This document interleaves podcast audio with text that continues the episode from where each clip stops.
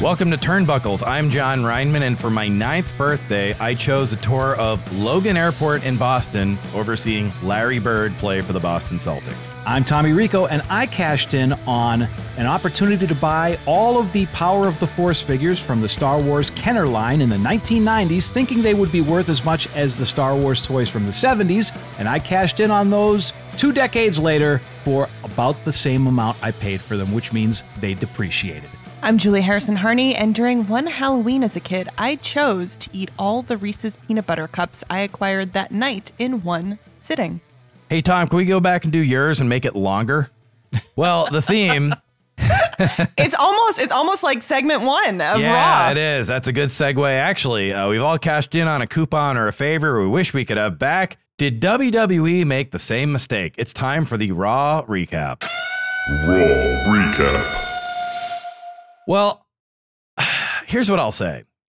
I didn't hate the Austin Theory thing in it of itself. And for those just checking in, Austin Theory has been carrying around the Money in the Bank briefcase for how long now? Almost a year, right?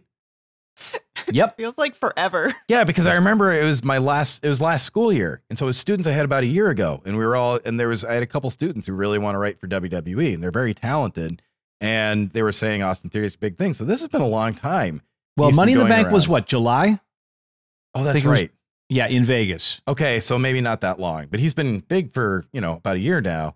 Um, and he cashed in for the US title. You could cash in for the unified titles that Roman Reigns currently holds in the middle of a match. I mean, Roman is a Roman's a fighting champion. He defends.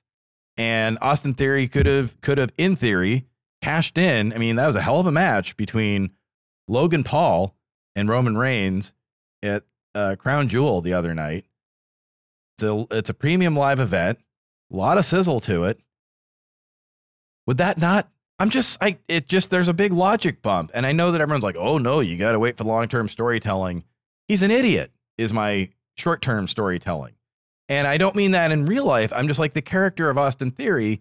I'm like he's an idiot now, and I'm like, and then I've seen some people online say, oh, there's going to be a loophole. Uh, no, like this this sort of to do a dusty finish, meaning that you go, wait a minute, back up. There, you didn't read the fine print. There's the thing to do that with a week to go before we find out part two. Uh, just it's like I I I I don't get it, and I I thought it was strange, and I don't for him to for Austin Theory to cash in and not even win the U.S. title.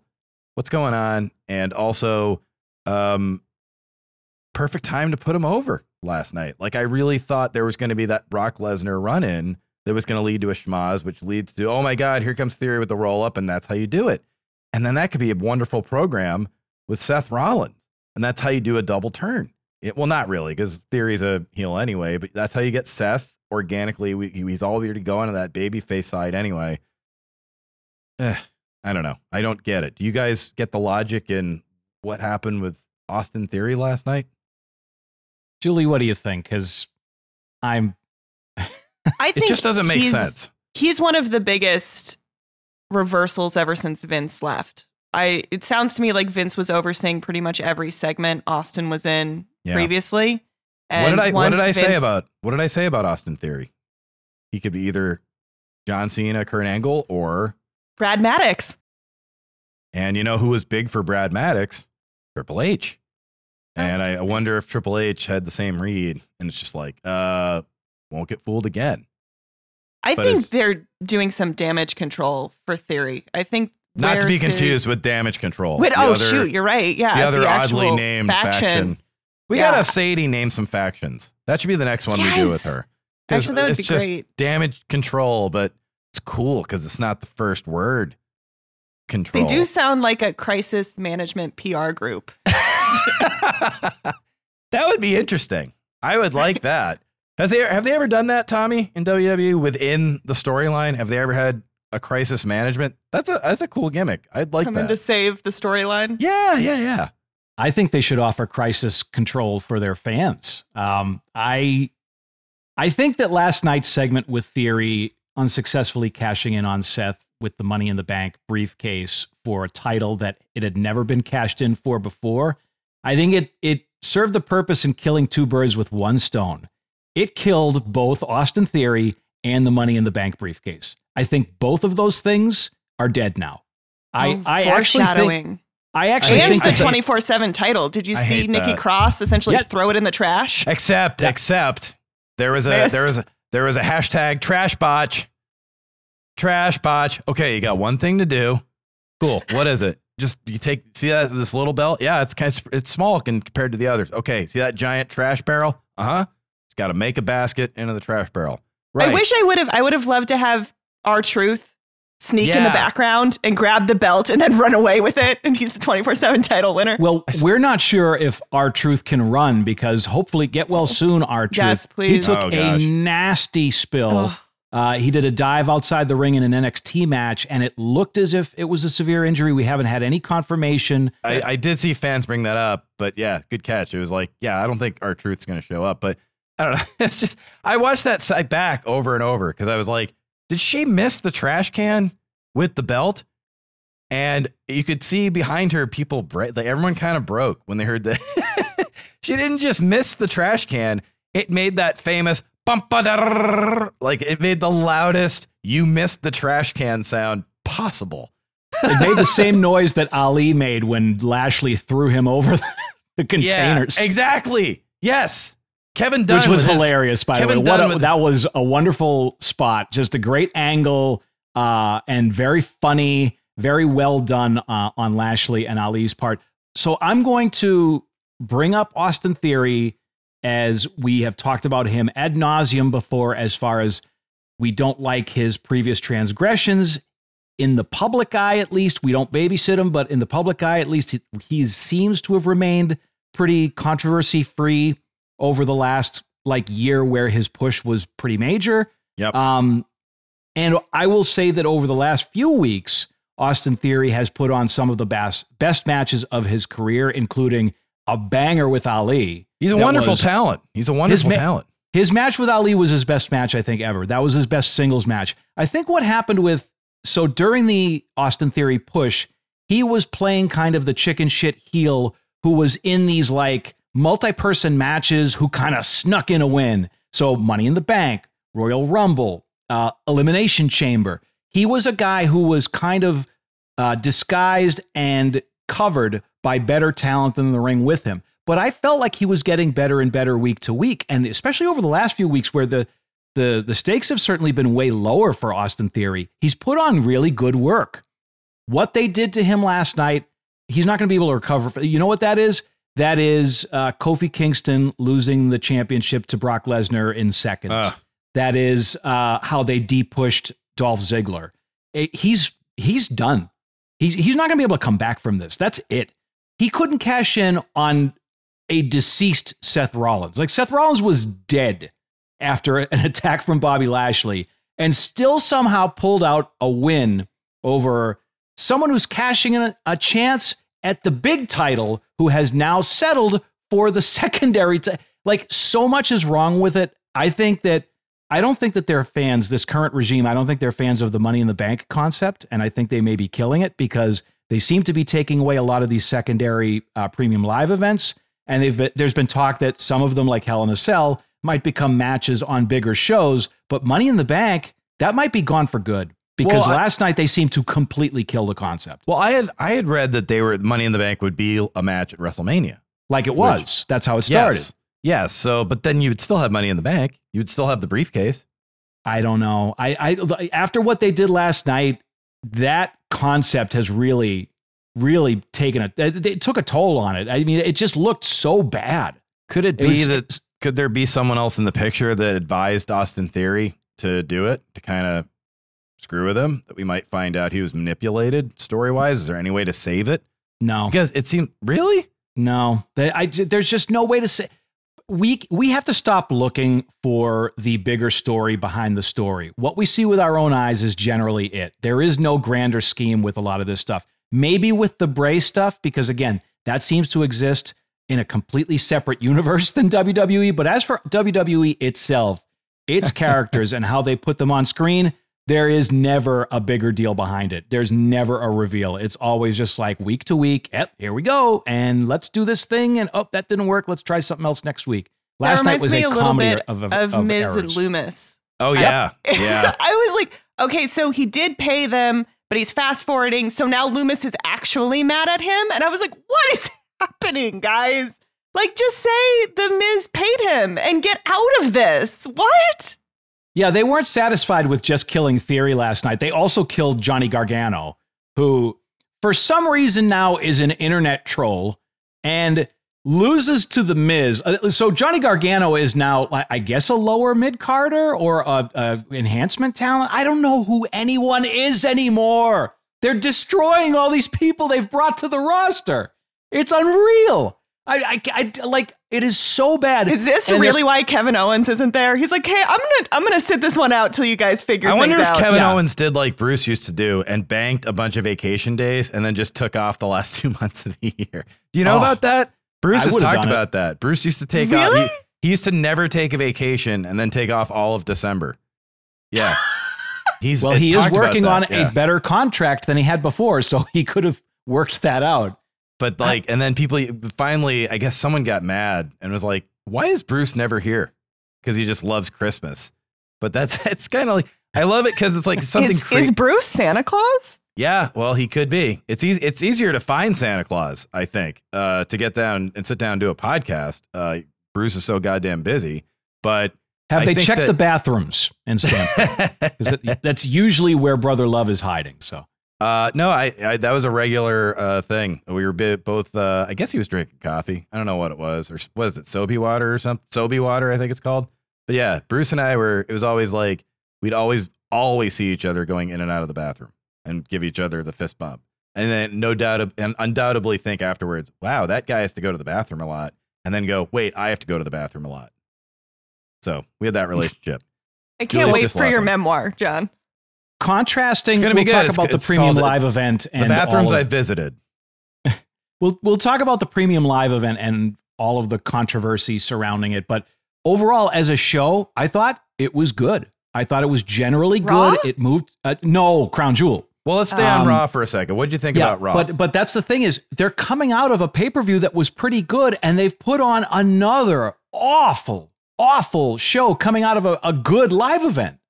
30 years of Raw. Did either of you spot anything positive from last night's Raw? Like, Yes, absolutely. Yes. Uh, yeah, I saw some good stuff. Julie, what do you yeah. think?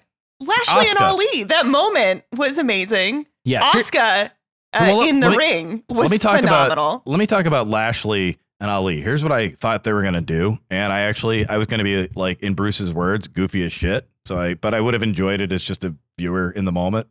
Was I thought they were gonna do the old airplane gag? You know, an airplane where it's like you know, calm calm down, get a hold of yourself. The woman on the plane, and then everyone's in line. They go, oh, yeah, let me take a shot, and then they they slap her, and then the next person, I'm, I'm a doctor, I could take it. And then he slap, and then they go to the line of people. I thought, I thought somehow we were going to lead to. For a minute, I had this thing where I was like, "Is this going to be a surprise Cody Rhodes come back?" Because there's been rumors that Cody's been advancing quicker than people thought. Oh, and there's been a lot of and there's been a lot of talk give bruce another plug on his podcast lately about how john cena was very smart with his body and came back from that a very similar injury to get back sooner than people thought. And i'm thinking because they popped a big number last night. Raw had a, a 1.5 million right? And julie as you said over a million anything these days is insane.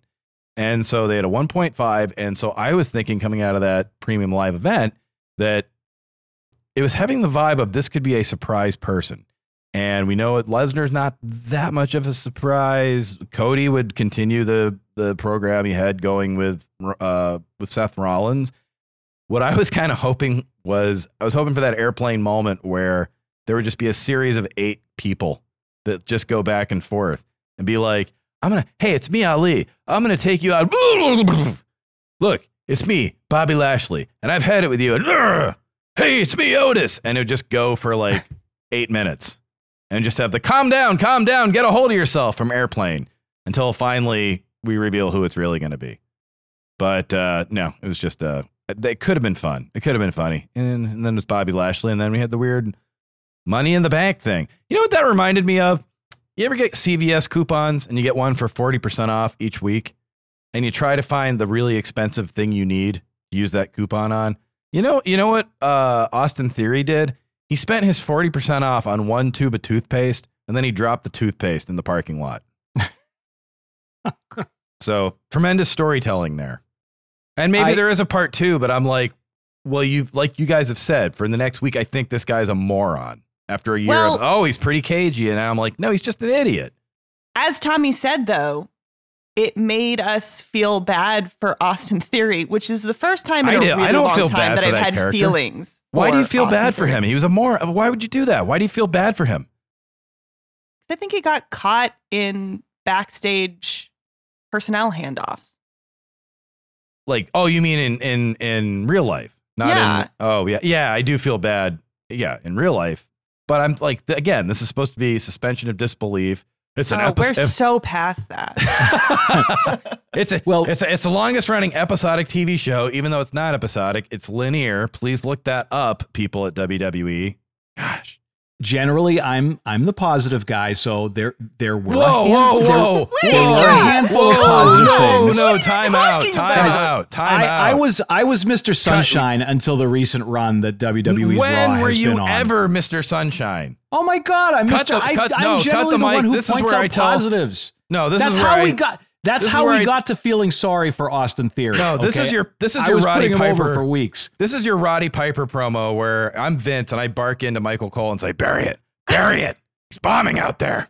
What do you mean Oh. you're Mr. Sunshine? Since when? Just when you think you have the answers, I change the questions. You're just a minute ago. You're talking about I don't know who's anybody anymore. Now you're Mr. Sunshine about Let's- WWE after the text. I'm not going to do it because we're friends. But my my good sir, I have a lot of evidence on this phone right here that indicates you are not Mr. Sunshine, at least by a text message. Unless Lorenzo is sending me some stuff this weekend. Well, speaking of uh, text messages, so before Showtime, we Julie and I were discussing because she adores Bobby Lashley as a human being, and I was mentioning do that confirmed. I I actually prefer Bobby Lashley as a heel. Um, I never want to see him outside of suits and sunglasses in promos anymore. Uh, I want to see old hurt business Bobby Lashley because that works for him, specifically because he gets to play a character. That's not him in real life. Bobby Lashley, the real life human being, seems to be a very nice guy, but that doesn't go over well on TV. And every time they put him out there as a babyface, it, it comes off as really neutering him and it, it never works because for a while, remember, Bobby was getting these huge Bobby chants and there was this big explosion every time Bobby Lashley came out from the fans. And all of a sudden, weeks go by and it starts to dull and the crowd pops get a little softer. And then all of a sudden, he's just another generic babyface on the roster. It's because that character doesn't work as well as heel Bobby Lashley, who is presented as a threat, and he certainly is one. Uh, and I loved what he did last night. I, and I like, I like the the thought of so this is a heel turn, right? Did I miss something? Clear Was this yeah. before? It's been about a couple weeks in the making that there Oh, were okay. little hints that Lashley was turning heel, but then the big one was uh, post match at Crown Jewel that he continued to attack Lesnar after a shock victory. Which, by the way, I never thought I'd say this: a shock victory with a quick pinfall loss actually worked with Bobby Lashley and Brock Lesnar. That was not the finish anyone saw coming, and I liked that. And then it it showed. So Bobby Lashley locked in. Twitter disagreed with you. Oh, that well, Twitter can. You know what? Uh, Okay, Mr. Sunshine. it is. we we have Bobby Lashley uh, put, throwing on the Hurt Lock on Lesnar, and Lesnar throws himself forward so that Lashley, or, or he throws himself backwards so that Lashley is now on the canvas, and they and the referee called a pin because he hadn't released the hold, and he was trying to get Lesnar to submit, and meanwhile his shoulders were on the mat. No, they two, weren't. three. No, they weren't. Well, His, his right shoulder, Tom, was nowhere near that mat. nonetheless, You the referee could have you could you could have put Hornswoggle standing up between Okay. the mat and that shoulder. I'm sorry. Well, that was the finish to the match, and it gave a very justified Bobby Lashley all the reason in the world to turn heel, which I But liked. I like the justified heel turn. I don't like it like uh, it, the heel, heel turns don't always have to be dastardly or chicken shit. there is a different way to do a heel turn where somebody is legitimately pissed off because they've been wronged, and I like that type of heel turn. Bret Hart. That was the greatest. That was one of the better ones. The double turn with Steve Austin, and then that whole thing that came out. That is the Uh, textbook justified heel turn. happy 25th anniversary, by the way. Montreal quote screw job. I'm sorry, but just to go off uh, a bit here on a tangent, and not really, because that that was a, a raw based program and angle. Um, what at what point are people gonna say, "Hey, wait a minute," with the Montreal screw job? Uh, Does anyone else? I'm sorry. It's just like for 25 years now, everyone's been talking this thing up. Everyone's been making money off of it. Uh, they've continued to do it. At what point, like, there's a film crew?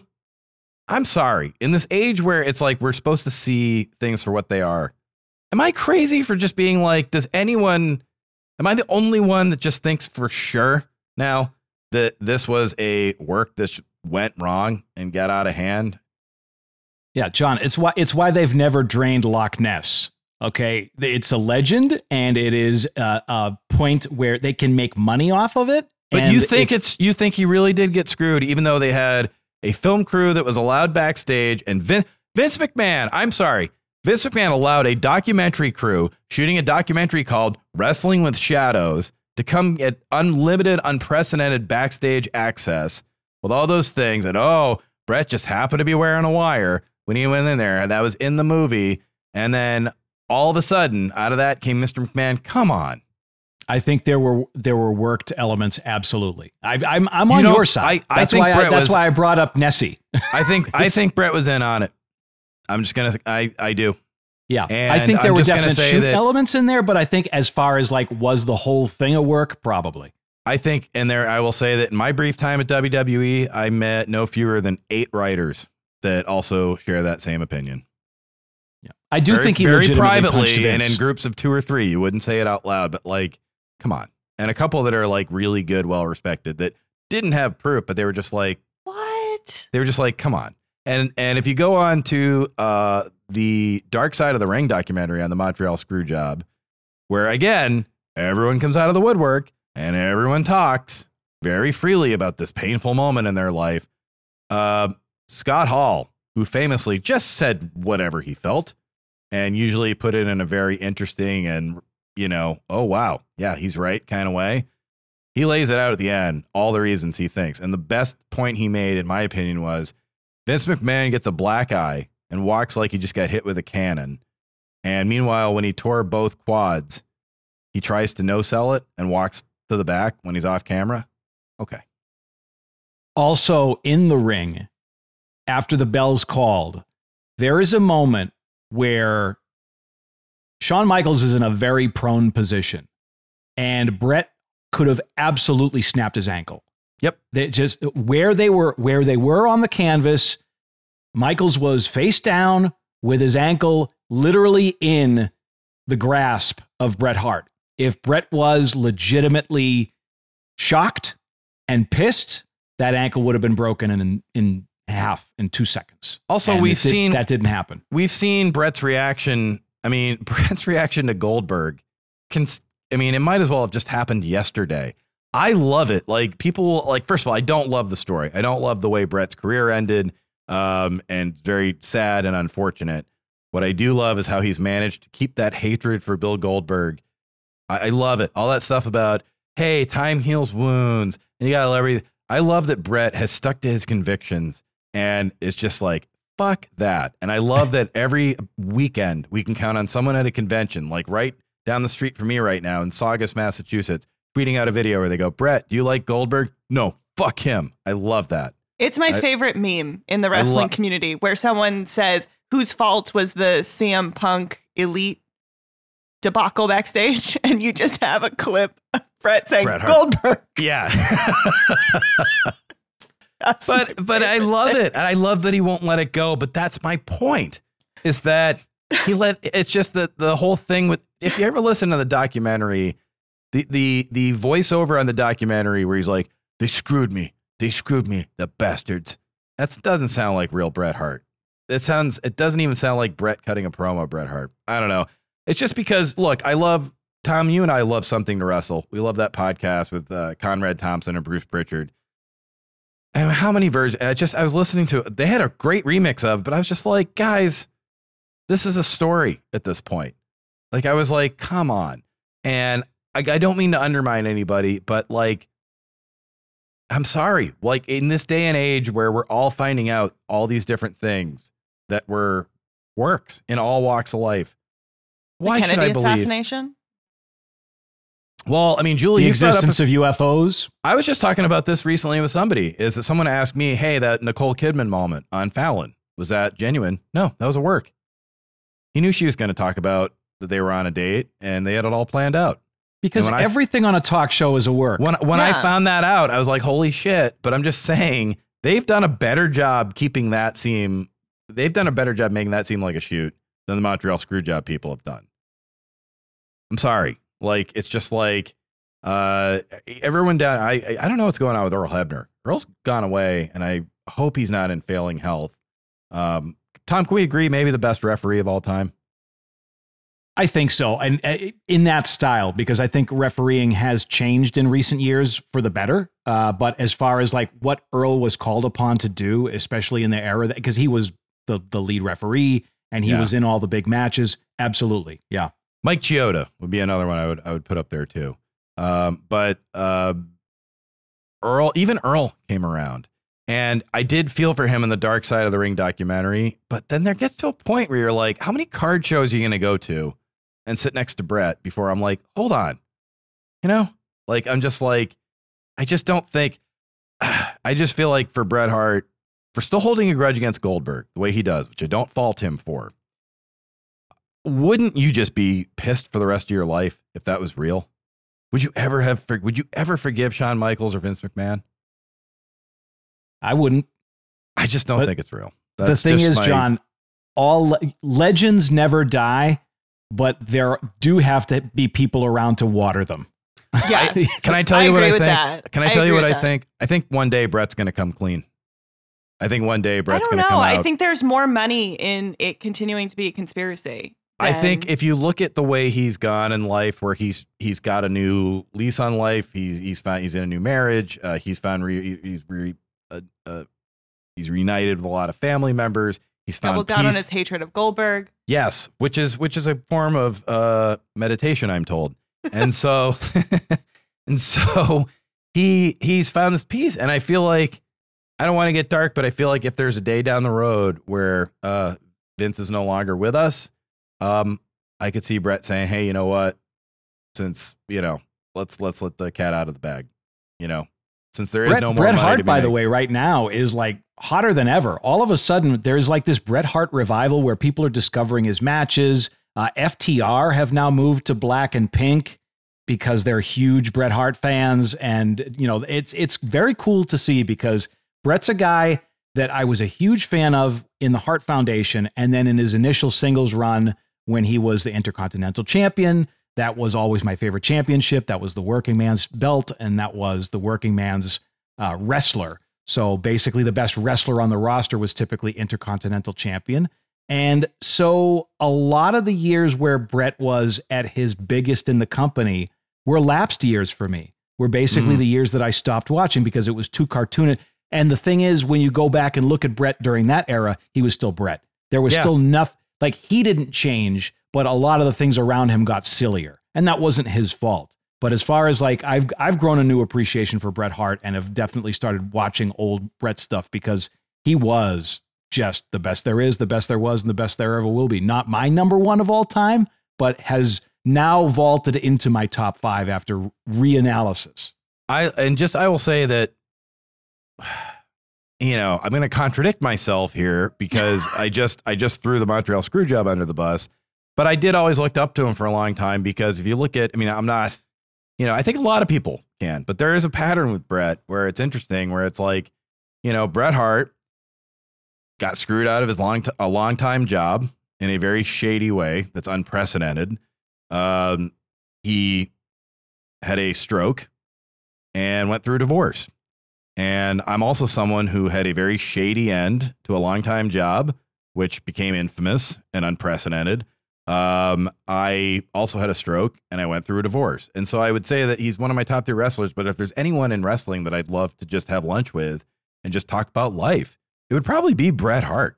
Wow. Just because it would say, I would just say, and also great, lo- tremendous personal loss in his family, um, which I can relate to.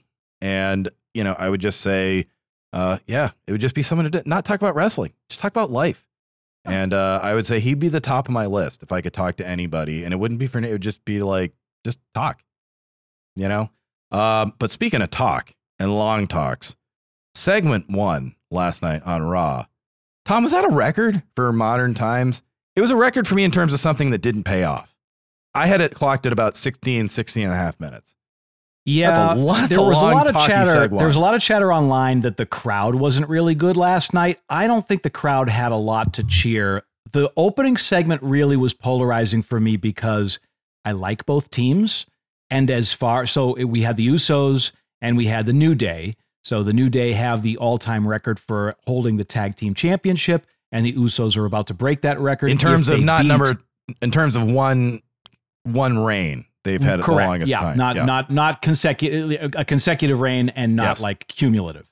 Yep. But so the New Day, uh, if uh, the, the New Day have a match on SmackDown with the Usos, and whoever wins that it can lay claim to the longest streak. Um, I liked what New Day said. I liked what the Usos said. It went a little long. That segment could have been tighter. But as far as what they were saying to each other, I dug it because there was some real emotion in there. And and uh, Xavier Woods and Kofi both uh, talked about how hey we were we were chilling and catering, wondering if we had jobs, and we were doing all this stuff trying to make a big noise so people would see us and notice us, and so we would be able to feed our families and not get fired. And you guys were royalty. You came in with you know championship bloodline. You guys came in with your dad and your and your uncles and your whole family already in the company and you were trained by them like we came up from the ground up. And then the Usos came back at you guys don't know how hard it uh, was for us. We had champions literally training us from when we were kids. How hard do you think that was? So I liked what they were saying. It was just a little too much. And then Riddle comes in and farts on the whole thing. Riddle is still over, but he is starting to get go away. He he's still over with I think kids and casuals, but I think he's starting to get go away heat from the diehards, and that eventually will drag him down. Well, It I'm made just- me realize Randy Orton elevated Matt Riddle more than I think Matt Riddle elevated Randy Orton. But well, also- and Riddle Riddle put on some real sloppy work in the six man match that they had. Riddle looked a st- like Riddle seems to be a momentum guy, and when he was working a lot, his stuff looked good. You could see through everything he was doing on Raw. It was it, because he hadn't been in a match for a little bit, and it was ugly. And so it was not only did he totally shit on that segment, but then didn't really help the match much. But I love the fact that he had to he ate the pin Solo Sikoa defeated uh, Matt Riddle. That's a huge win for Solo, we haven't talked about a whole lot. That kid is awesome. He is great. And it's so cool to see them push him like the talent that he is. Because he's really one of the only newer wrestlers on the main roster that hasn't like has gotten an opportunity and hasn't lost the shine yet. I just want to defend uh, Riddle, though, believe it or not, because um, you know I know he could be a divisive figure and maybe doesn't need being defended all the time. But to me, it's just it's it's been poor writing for quite a while with Riddle, and there were some really funny backstages for a while. And I know it was even without Randy, where he would just kind of show up, and he wasn't quite a Dan Danhausen, and he wasn't quite a Truth, but he was sort of like a guy that Julie, if we and Tommy, if we ever do the uh, um the Thunderdome or whatever. Yeah, the Funny Brawl. funny brawl. Yeah, Funny funny Brawl. Funny brawl in the Thunderdome. Yeah. Uh, where it's just it's just a it's a premium live event of just all the funniest wrestlers, and it's just nonstop gags. Hosted And by hilarity. Sami Zayn and Danhausen. Why not? It would be so much. It would be so much fun to do it once a year, but have have, have people from every promotion, just the funniest ones. It's like the all. It's like the all star game of just being of funny wrestlers, and I would put Riddle in there, but it's just been poor writing, and it's you know what it is. Um, I just feel like I know who's writing it, and I oh, just really? yeah, Huh. and I just think there's there's a let me. Ch- I know how to write, and I'm a great writer. I know how to do comedy, and it is the most humorless voice I've ever seen Huh. coming in in any form of writing. I am not going to sit here and say by any stretch of the imagination that I was meant to write for WWE, that I was equipped for that. I think that ship had sailed long before I got there into the office. I think I was just I had gone past that point where I could learn that skill, so to speak, or not learn it, but just embrace it. But so I'm I'm not to say, but I'm going to say in terms of comedy, uh, sorry, really really bad. And when you are a senior person who can get away with saying what's good or bad, and the final vote is that's funny, timeout. Aren't you also the judge of saying that's funny? So, yeah, you give a guy a bunch of material, he goes out there and and bombs with his stupid bongos and bong jokes. How does this keep happening? When is someone going to step in? You know, they had this big thing where they hired a bunch of comedians and then they got rid of them, and there was some chest thumping about the comedians couldn't cut it. You guys can't cut it. WWE is painfully unfunny right now. It is humorless. And if you go back, everyone from Mick Foley to The Rock to Kurt Angle, all those guys in the Attitude Era, Stacy Keibler will tell you that, like, dude, we were funny. We learned how to be when if the crowd's not going to buy into the suspension of disbelief, which is hard to do when you have a guy cashing in out of nowhere with n- just make nonsensical reasoning, the least you can do is be entertaining and be funny. The OC kind of pulled it off a couple weeks ago. I was a fan of that. I like that segment with the I like. Look, man, you know what was interesting about the OC segment? It was almost like they got together and saw, hey, you guys want to make a bunch of balls jokes? This is how you make the balls jokes. And they did that one time, and it killed. And it was like, see. And then since and it was everyone- quick though, John. That was the thing. It was quick and it was backstage and it was produced well. That's the difference. I will Yes. totally agree with you on Riddle. I mean, I, I was really positive on Riddle's run over the summer, and he was putting on good work. And the thing about Riddle is, all right, I've said it before and I'll say it again. White guy who likes weed is not a personality, okay? And so when you do weed jokes, weed joke weed is legal. It's legal in most states, okay? It's You legal in literally most could- states. you could throw joints at him like he's stone cold. It's hey, twenty- hey, let's throw me another joint and just smoke one thing. Actually, Nothing- though- it wouldn't. It wouldn't matter. Why don't you just do that? Yeah, that's actually pretty hey, funny. Hey, you know what? Here's tw- Rineman here, who hasn't been there for three years, and I'm and I'm dead tired right now. I just gave you a funnier idea out of my ass than there was. I'm sorry. Like it's just it WWE right now. Since Bray Wyatt has come back to apparently be the sullen teen in the bedroom, he's Daria. Apparently, that's his new personality. Oh shoot, I would like that though. Well, whatever. But yeah, I know. But at least he'd be friends with Beavis and Butthead. They'd show up at some point. but I don't know who's showing up right now. Now that he's doing this emo thing, there is just no humor. It's humorless and it's just so not funny. And if you look at AEW, which we'll get to as we always do with AEW and why, it is so much more entertaining and charming and just fun to watch. Even when the show and the wrestling doesn't hit and people aren't hitting their spots, it's at least funny. Danhausen coming out of a locker perfectly on cue is fucking funny. And there's no one doing anything remotely close to that level of entertaining except for Sami Zayn in WWE. And uh, Sami's doing it on his own. He's, yeah, how, he's I was going gonna say, how is the company himself. with no writers funnier than the one with like a hundred Be- writers? because the guy that's just doing his own shit is the only one making people laugh because Sami Exactly. Zayn's fucking funny and he knows how to be funny. And it's like Will Ferrell being like, he can look at a sketch and go, this is shit. I'm going to put on the tighter shirt and I'm going to make everyone laugh. That's And- what Seg. That's what Seg One was missing was Oh, Paul Heyman or Sami Zayn. And by the way, Paul, by the way, has been great in that he's been great sort of in that Phil Hartman sort of role where he has been the straight man to Sami Zayn. And he's been and been he's been awesome. setting him up and he's been making the Yeah. facial expressions. And like that's pretty amazing. But you, it, I'm sorry if you're going to use both those guys in the same program and the same segment, if you're going to put them in the same cab, so to speak, I, need more entertainment. And it's just WWE. It's not funny right now. And I know they brought in Rob Fee and they said it's going to get funny. It has not been funny. It has not been entertaining. And uh, unimpressed. Who is Rob Fee? He's the guy that's he's a horror writer, but he really wrote for Ellen. And so he's gonna. Why would he make it funny though if he's a horror writer? Well, haven't you been following Julie? He's gonna save WWE. Oh. Maybe No, Bray I- I Wyatt is going to dance through that. the aisles.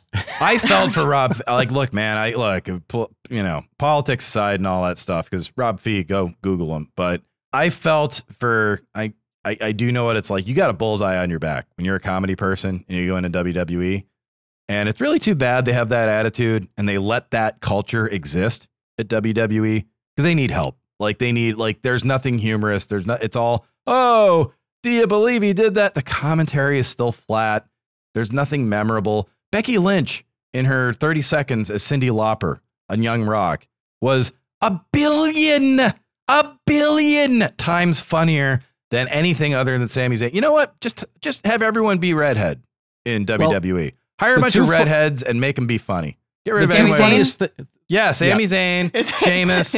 Becky Lynch, Have, Sheamus, have, yeah. have, have Kevin Owens dye his hair and just make that like you know how they had all the guys that looking like Kevin Roberts and then they had all the guys that just go with the redheads for a while. They seem Well, to be the only funny people in wrestling. The right two now, funniest WWE. things on Raw last night involved Ali almost getting murdered by getting thrown into a bunch of stuff, and Asuka and Io Sky. Let's talk which about we should segue to. it really is one of the best things to get to work with Asuka. It is it is my favorite. She, her energy is so amazing. She is down for anything. You give her anything, she makes it a hundred times better in the ring. She I, I think she's being so underutilized right now. I don't know what her story is. I don't know what her direction is. Same with Alexa. I don't really know. They're just baby faces. I think that's my problem right I, now. I told you if you follow Alexa on Twitter, there's little passive aggressive jabs in there, and I don't there? I, I don't disagree. It's just hi. I'm a baby face, so I'm automatically with Bianca. Why I'm uh, like- why doesn't Alexa you know Alexa must really love the business. She must really love wrestling.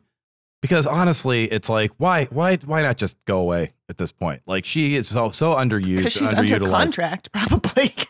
But I mean, but I mean, up. but I mean, she's already had a, a career and life threatening injury to her neck, and she's already made money, and, she, and they just keep misusing her. It's like you know, so many people. She must just love it so much, and I just give her so much credit to keep doing it.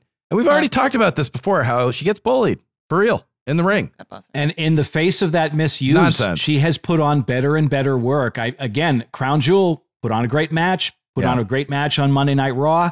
Uh, I don't. Well, we're now that we're talking about people, you know, people taking liberties.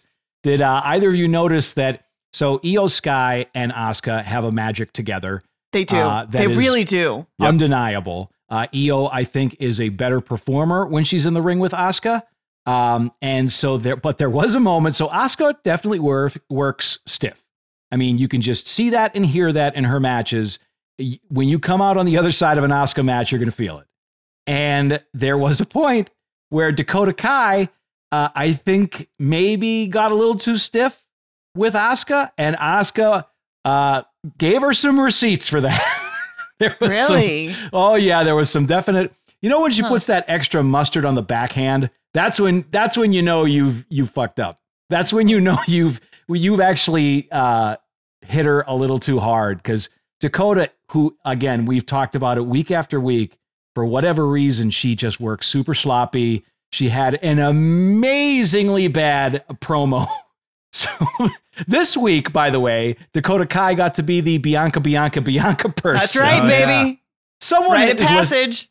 The Whoever Beetle- is the listening Beetlejuice at Stamford, spot. That's the Beetlejuice stop. spot. Yeah, that's the Beetlejuice spot. You should just put that in officially now. Oh, we're How going to do the did uh, Vince never put that on the banned list? That saying someone's name three times. No one does that in life, on the in banned any- list. Yes, thank no you. No one does that. Yeah. And if if anyone said that to me, I would say, "Oh God, I've seen this before. You're having a stroke. Quit. You need to come to the hospital with me and Bret Hart. We're going to take care of you."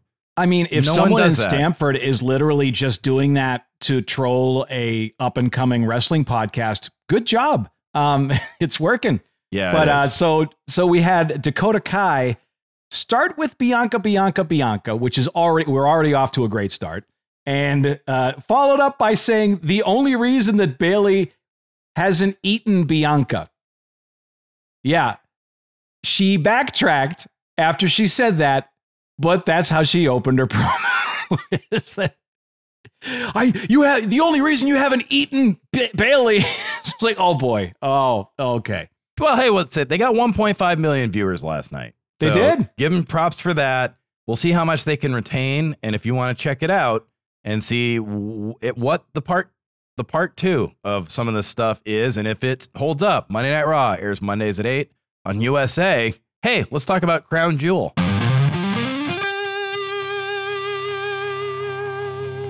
So, first of all, the Bray Wyatt promo. You guys liked this, I think. Again, it's a logic thing for me. Oh, Julie, no, not on, not on board. I didn't see it. I'm I, on the other I'm side of that fence. Yeah. I loved it. No, I loved it. Um, so, and by the way, I had major, major issues with with watching the Saudi show. I felt incredibly icky and uncomfortable watching it. I again, I support the performers, and I'm covering it for the show today. That's why I watched it. But overall, super gross in a number of ways. Not the least of which was starting the PLE, starting the Premium Live event with anytime WWE does something horrifically wrong, they always send out Titus O'Neil. What is that? all- Why is he their fall guy? Poor Titus has to go out there and like cover up war crimes every time he's on camera. so I, we we start the show and I really did feel disgusting. The quality of the show helped me feel a little better, but it, it just lingered. There's so much wrong with it. I'm sure we'll talk about it. But as far as Bray's segment, the drones forming Bray's logo was amazing. Uh, but then flip that to Bray's interdimensional portal door, which is literally just a regular wooden door on hinges. Hey, do you think Not- that's the APA door just with some Christmas lights on it? Well, they should have greased it because it didn't open. it's supposed to whip open, and it only opened a quarter of the way. So, So it's it's like like, when they- oh man, Oh man, You so have it's like when when Jerry locked his door and Kramer just ran into it.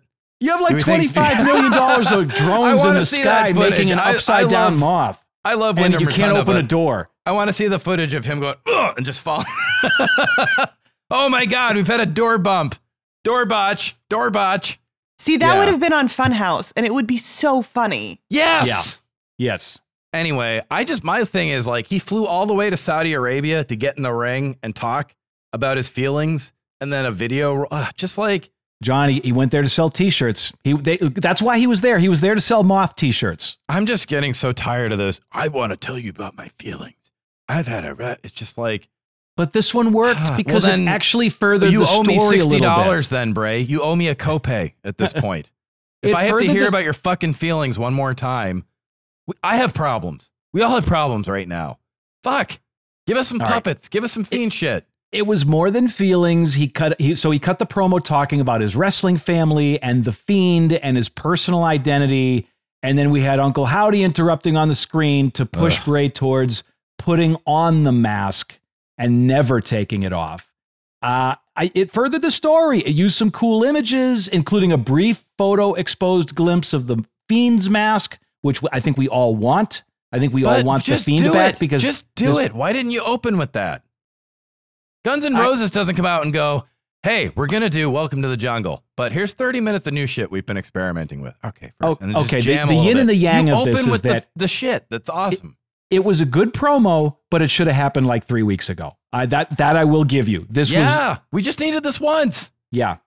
I don't need you coming it out. should have in happened khaki- on September 23rd at 9:23 No, p.m. I, I, but I don't Yeah. need you coming out looking like you're going to a parent teacher conference for four, three or four weeks in a row and talking about your feelings. I'm just sorry. Like, it just makes me depressed. I, I go to WWE. I go. You watch wrestling to escape from this. You want the fun of the puppets and the whatever, whatever the new version of the Funhouse is going to be. You want that. You want that fiend coming out of nowhere. I'm so tired of, like you said, like he exists in his own universe. You know what?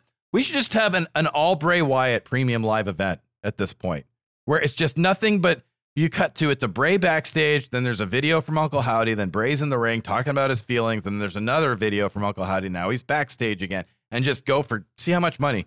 Because you know what? The sad thing is, people would watch it. You could get a two hour premium live event that's just it's the Bray Wyatt one man show, and And, it finishes with a Bray Royal Rumble where he just throws himself out and, Yeah. and is declared the winner. I'm just like anyway. I'm just, Is that where this is going? stuff. Is he fighting him? I keep seeing online like, "Wow, so powerful." He's going to be fighting himself, and I'm just like, this The doesn't only sound cool. Yeah. Well, the only interaction Uh, that they have teased with another performer is that the moth keeps showing up on Alexa Bliss's like background. So, So, he's gonna fight it- Alexa Bliss. I think that. Yeah. we're going right back to the Attitude Era again. Intergender matches. Next thing you know, well, I mean, they got rid of the twenty four seven belt, so no more hardcore title, matches. title, Not- pal. Show Yeah. some respect. Show some respect. to the, to the t- I refuse to let that go away. That's that that belongs to R-Truth. That belongs in the Hall of Fame with R-Truth's name next to it. He made that title what it is, which He did. now, now I'm not putting over R-Truth. in So, this what do we think? I'd like to think that Nikki Nikki uh Nikki Cross, when she tried to toss it into the garbage can, the garbage can was just like, nope, and sidestepped it. I refuse to no die. sold the belt. Bum, bum, bum. You don't think anyone noticed? Every sound there is of metal hitting. Like farm animals and all this other shit that it hit by mistake. Um, Kevin Dunn did sweeten that. Kevin Dunn, yeah, he was, he was backstage with his police academy voice going. Anyway, um, do we think up overall, forgetting the Saudi Arabia, eh, which we'll get to in a second, good or bad premium live event? Tommy, you thought it was a good one. I thought it was good. I mean, that it- obviously damage control being on the schedule is never going to help. But you look at the match. I mean, Mr. Omos Sunshine, versus everybody, O- he's here all week. He's Omos versus optimistic. Braun Strowman was a big beefy boy match. Was it great? No. Was it entertaining? yeah. Big beefy was a- boy match. It was more entertaining on Twitter from what I saw. If you Judge- pitched that in the room, would Vince have said, if you're like, what's our step for this one? This one, uh, it's a big, beefy boy match. I bet you he would have done it. Mm, beef. big, beefy boy Where's my ketchup? And then it would have been like, does anyone know what the chairman means by big, beefy boy match? There, Nope. there were there were don't two. know. I don't know. Do you? As you listen to There- Should have been and- sponsored by Hungry Man. Like Yeah, I, yeah, I know. That's that would have been the the opportunity, but There um, were there were a couple of filler matches. There were two excellent matches. Those being the Usos versus the Brawling Brutes, which you I there is a very very uh, tiny tiny amount of things that are more surprising than me being on board with the Brawling Brutes. I've always liked Pete Dunne, uh, Butch's work, but I was not a Ridge guy. They put on a great match with the Usos, and they're they're a thing. The, the Brawling Brutes are officially a thing, and now you know Sheamus just got married, so he's going to be away for a little bit. I think he's healing up some injuries too. Um, so Brawling Brutes have to kind of stand on their own, and that match with the Usos was great. Uh, I do want to talk about Logan Paul and Okay. Roman Reigns. all right. Um, the only negative to that match, other than the unfortunate injury to Logan Paul. yeah, it seems like he's Gosh. his knee exploded at some point. Yep. No one seems to know when that happened. I thought it happened on the last spot where he dove outside the ring because he landed awkwardly, and it then he, that you could see the limp. But some people said it happened mid match. Whatever the case is, for gutting it out and and making it happen, Logan Paul put on a very good match. tremendous. Uh, sex pest Jake Paul being involved, not my favorite thing. Um, yes, is that his, he- is that his official nickname? Is it like Seth freaking Rollins Should be. And, and Sex Uh, Pest Jake Paul? Goo- Google that. Uh, Okay. Lots of entries. Um, but at any rate, Logan Paul versus Roman, Kind of, like stand-up comedian Chris D'Elia. uh, very, name? very similar, actually. Very Yeah. similar. It, it, it's it's it's interesting how some of these uh, Some of these social media and and comedy stars are are trying to emulate one another. Yep. Um, at any rate, Logan Paul and Roman Reigns. There's one thing that uh, Michael Cole, by the way, let us know up front, which I love. Whenever someone does a history segment that furthers the match, Michael Cole lets us know up front. Only Bob Backlund, Pedro Morales, Hulk Hogan, and Bruno Sammartino held the title longer than Roman Reigns has. Uh, Roman clowning Logan with facial expressions up front was awesome. Here's what I disagree with. A lot of people were going overboard about how spectacular Logan Paul was in the match. Yeah, that's his job because he can't tell a story yet. He is a supremely gifted athlete who can pull off a lot of different spectacular moves. But all of the storytelling in that match fell on the shoulders of Roman Reigns, and Roman carried that match and carried it well because, yeah, Logan Paul can do some really spectacular stuff, but he can't wrestle a storytelling style match. Well, he's going to get was- there. I I think He he's going to be. I think he's like. I think he's the next Ronda Rousey. I think he's going to be the next like. Oh, we're bringing him in for a couple. Holy shit, this guy's good. Yeah, I mean, he but, but Paul is there for the high spots and he didn't disappoint. His lack of ring work means that none of his move set is over beyond being flashy, which is a problem. Like that's the thing. Like Paul can do so much that there isn't one move where it's like, oh, he did the thing. There's no, he doesn't have that. He just does a bunch of stuff, and so Yeah. no move is supremely over. Yes, th- he does spectacular things, but uh, I loved Roman's work in that match.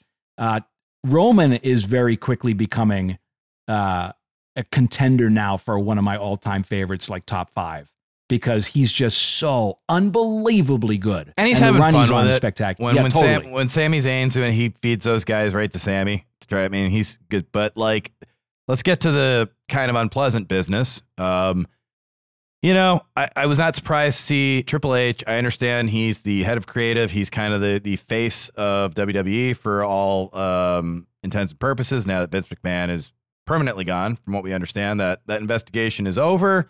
Um, he's now eating dinner at uh, go look up the image on Twitter online. he's eating dinner, I think, at the same restaurant that Mitt Romney and Donald Trump had that dinner. It's interesting how that worked out. Uh, very similar picture. Uh, but Triple H, I was not surprised to see Triple H appearing with uh, the Crown Prince, Saudi Arabia. That was uh, Vince's old spot. Um, I will say that it was jarring. Personally, it, I'll just my honest reaction when I saw Stephanie McMahon with the Crown Prince. Uh, I didn't quite know what to think of that. I get the thing of we're doing it for the people, we're trying to liberate the people, but you're with the person who is oppressing them. So and and the genuflection that they were doing towards the crown prince and the kingdom was disgusting. It was quite frankly embarrassing. It was uh, Trump fondling the glowing orb all over again. It was an unnecessary bending at the knee to a regime that is is antithetical to what we believe in this country. And I hated it. I hated every second of that press conference. It was disgusting and gross. And it's it's still it, it it's it feels icky to even talk about it. It was that gross. my only thing is the visual of someone that I have a lot of respect for, Stephanie McMahon, with that dude. I don't know. I just didn't. It was very disappointing to me. I'm not saying I'm necessarily disappointed in her. It was just I saw that and said that what, and uh, I didn't really get to. I'll be honest. It kind of drove me away from the premium live event. I kind of only watched a couple of the matches that I heard about after the fact, and I watched the Bray thing and whatever. But like, uh, I just was like, yeah, I don't know. I just feel sad about this. And I think um, it, it shows a tremendous lack of respect, Well, not just for not just for the fans. Because let's let's let's get down to the brass tacks. So they made supposedly fifty million dollars for this one event, which is more than any WrestleMania, more than any premium live event. It's a gigantic piece of revenue. I wouldn't go as far to say as if they don't do it, they have to lay people off. I think that's a little Tom, I- that's I- they have I- they're they're look like without going into stuff because there are you know non disclosures and everything. There's a lot of that company that was that is riding on that deal, and I I will again say that two parts parts two sides of that coin. First of all, this deal was done before the incident that we all know about. That said, it's also Saudi Arabia, so it is kind of like there was a it was a risk that um, I don't know. And the interesting thing is their other big investment where they got a lot of money, Peacock. You know what's interesting about? First of all, I just want to tie this up before anything. I just want to say that I just wish I could ask Stephanie McMahon about it. I wish I could just say, "What's up?" Give your side of this. I know her to be a person who, in that building at least, is more left leaning than um, than most. Let's say, and she really does believe in the women's movement. She's she is, I do believe, a feminist. And I want to say, why were you standing next to that guy? And I just want to hear what you have to say because I'm just puzzled by it. And it's sort of like when we see people that we know from the comedy world doing commercials for things that we're like, what? Like that's the feeling I got. Well, Um, and there were choice words that she used that should not have been used. There was a lot of very kind of unnecessarily uh, be- again, to use the term bending at the knee, the language that they were using was so like just wormy. Um, look at the people that they affected on their own roster. Let's remove the fans from it because they don't care what we think. We're either going to watch them or we're not. They're making money hand over fist for most events. They don't care what our social justice warrior bullshit is. They really don't. They're a corporation. They need to make more money every year than the previous year. That's all they care about. Fine. Look at the people on their roster they affected. The night before Crown Jewel on SmackDown, what was the first match? The first match was it was Liv, No- Liv Morgan versus Sonya Deville. Sonya Deville cannot go to Saudi Arabia because Nope. she is LGBTQ, which is punishable by death then- in and Saudi Arabia. MV and by the M- way, they put on a, a, a PLE worthy match. They put on a banger of a no disqualification match that was awesome. And also MVP, just because he doesn't he doesn't openly believe in God, is not legally allowed in Saudi Arabia. Worse, he was a Muslim and has since become an atheist. And Like, I think a is of illegal in the kingdom. So he had to be written off of TV because of that. Um, and that, so during the. PLE, there, there was one sad thing. During the Bianca and Bayley match, and by the way, all the women had to work from basically covered from the neck down. During the Bianca and Bayley match, there was a point where a golf cart was introduced. And you know what was introduced to law in 2017 in the Kingdom of Saudi Arabia? Yes. Women got to drive. Yeah, So maybe that was a little trolly thing. I doubt it, but whatever. You know, it's just there's so much wrong with that deal. maybe And I there- just and- maybe I just come back around and say my other. I don't know. I don't know. Maybe I'm just going to to the mat. Pun intended. Ah, dad joke. Um, about Stephanie McMahon, but I don't know. Maybe maybe she threw herself on that so that people could get away with that kind of stuff. Maybe it was one of these things where it was like, hey, to make sure the talent gets home safe, to make sure people are taken care of, I'm gonna go and fist bump with this dude, the the crown prince, Saudi Arabia. I don't know. It just made me feel weird. But I will say, on the other hand, they have the other big deal from Peacock, which is what I'm getting to. But hey, thanks to Casey Anthony, WWE no longer the most violent and shocking thing. it's now G-rated, relatively speaking, but. That's that's for another time. If you want to check out and see what happens with Bray Wyatt and Uncle Howdy. Again, Vince isn't there anymore, so all the lame ideas and silly names are gone. Anyway, Uncle Howdy and Bray Wyatt. Love Bray Wyatt. I'm gonna I'm gonna try to try to stay on the bandwagon as long as I can. But man, you got to give me something. I just need something. Friday Night SmackDown, Fridays at eight on Fox, and it is now time for AEW and sometimes why. AEW and sometimes why. Tommy, you wanted to talk about uh, we got a couple Jim Cornette things going on, and they're different ends of the spectrum. Give us a first one. I have been up and down as far as being a fan, an occasional fan of Jim Cornette, because Jim is a guy who spent a lot of time in the business, is occasionally funny, uh, and purports to be left leaning, which is rare in the wrestling business, period, and is occasionally a brave stance to take. Uh, but he put out a podcast and subsequent videos on YouTube. Is he left about- leaning or just a Trump hater? Yeah, he just hates Trump because that to me to is that. like at a certain Yeah. point, it's like, yeah, we all do. We all yeah, Jim, should. Jim Cornette's idea of being left leaning is I hate Donald Trump and Mexicans. Like that's that's literally oh, him. Let's get to that. yeah. So so Jim Cornette discussed if he took over the AEW roster, who his cuts would be. Chief among them, Orange Cassidy, uh? All Atlantic champion Orange Cassidy, who he our- calls who he calls pockets and thinks is a joke and a terrible wrestler, and the Lucha Bros, Rey Fenix and Penta El Cero Miedo, who he said I'd send them back to Tijuana. Uh, first of all, you fucking cretin, it's Tijuana. Second of all, they're not from Tijuana. They're from Ciudad Mexico. They are from the DF. They are from Mexico City. Mexico City is not Tijuana, and Tijuana is not all of Mexico. You dumb fuck. Sorry, Tom. Wasn't that a "They Might Be Giant" song you just sang? Or am I thinking Yes. of something else? There you go. Put a little dumb fuck in your soul. I Yes. am so exhausted by Jim Cornette talking about AEW and then having people like Mick Foley, who I adore and who I think is great, then go and say something like so. Mick recently said that, oh, just go to AEW, Jim, and work there. What? Wait, wait, wait. Do, are you listening to a word that guy has to say? He doesn't know about wrestling anymore. He is literally, anytime I hear Jim Cornette actually talk about wrestling, it's all about the era back in the day with the Midnight Express and when movies were five cents a ticket.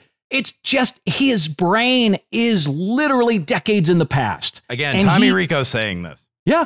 Well, I'm sorry, but I'm not going to look past the racism.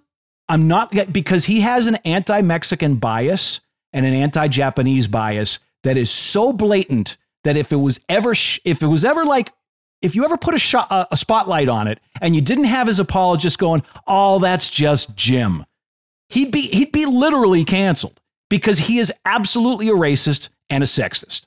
He is his opinions on women's wrestling are disgusting, beyond gross.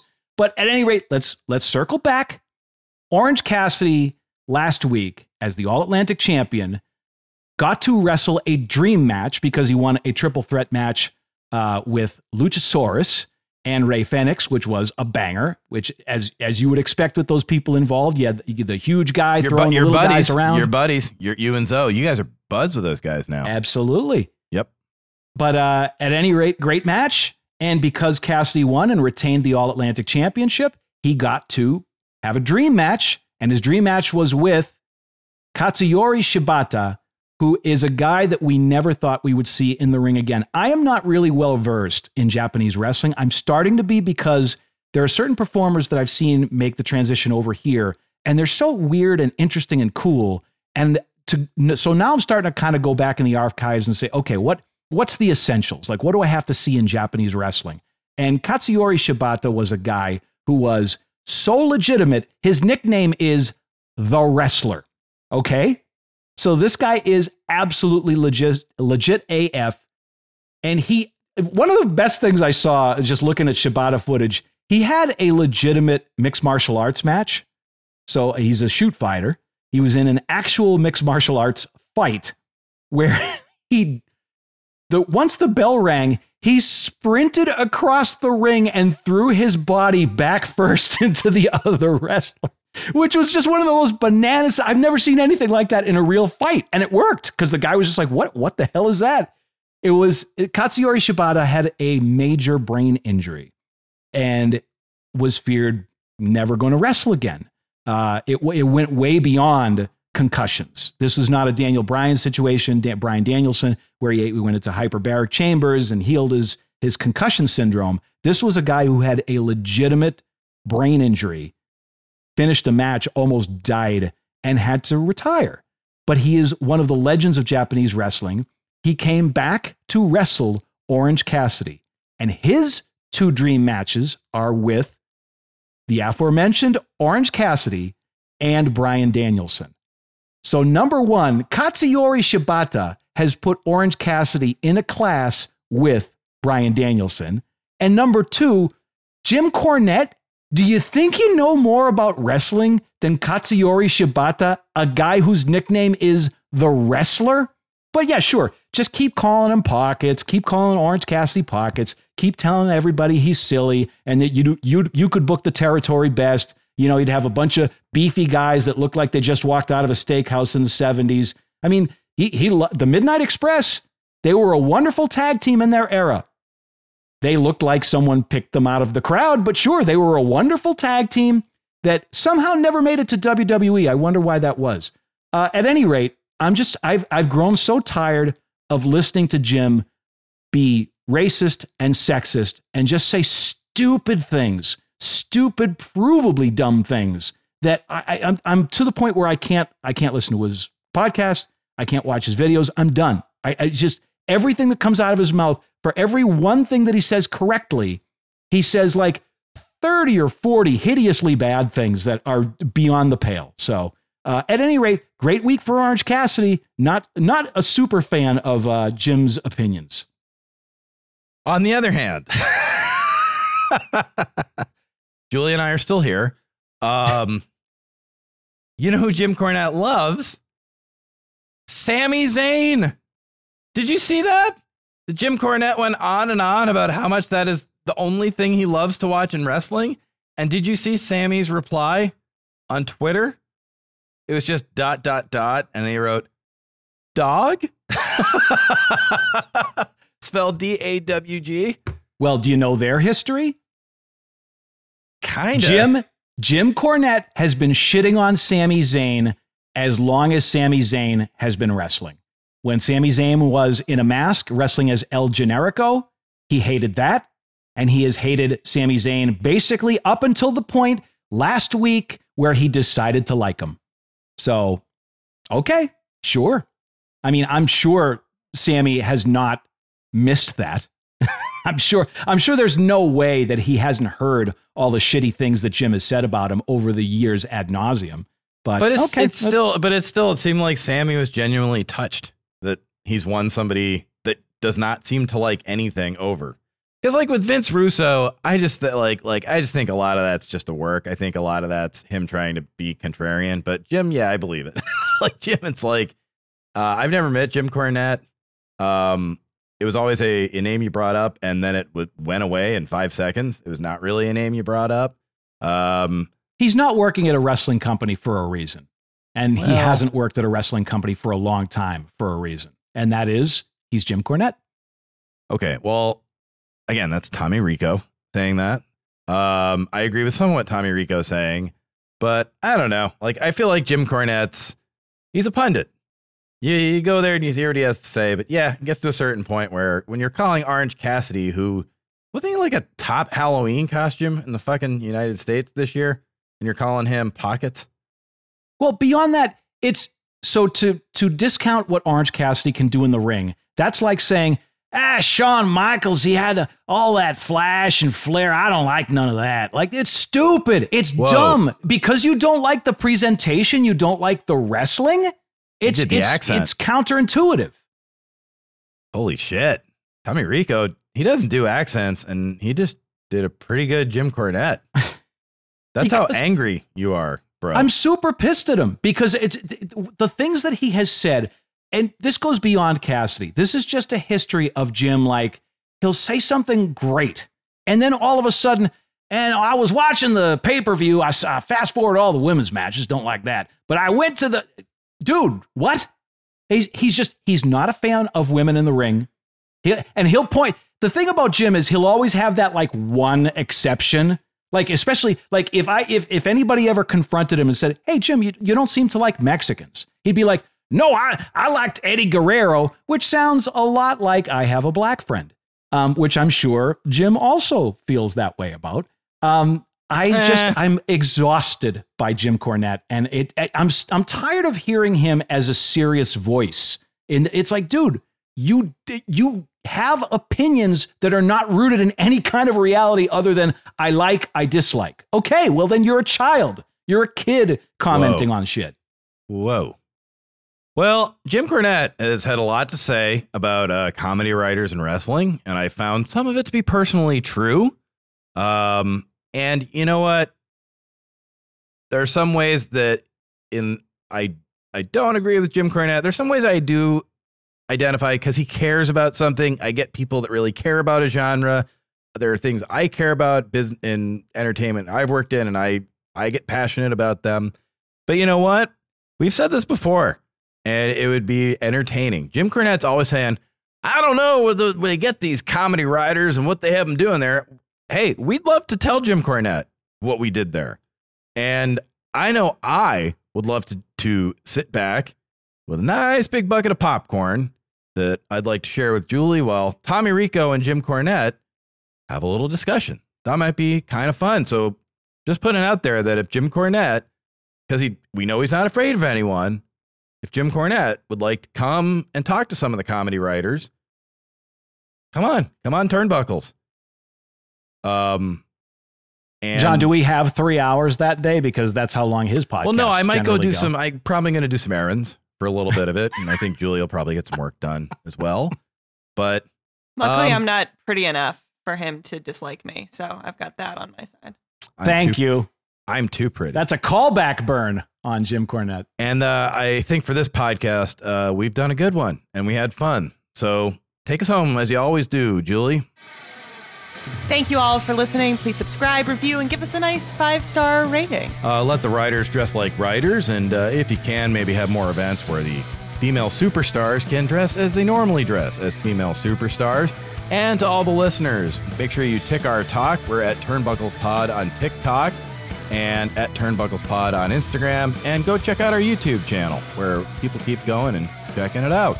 And as always, until next week, see ya, buckleheads.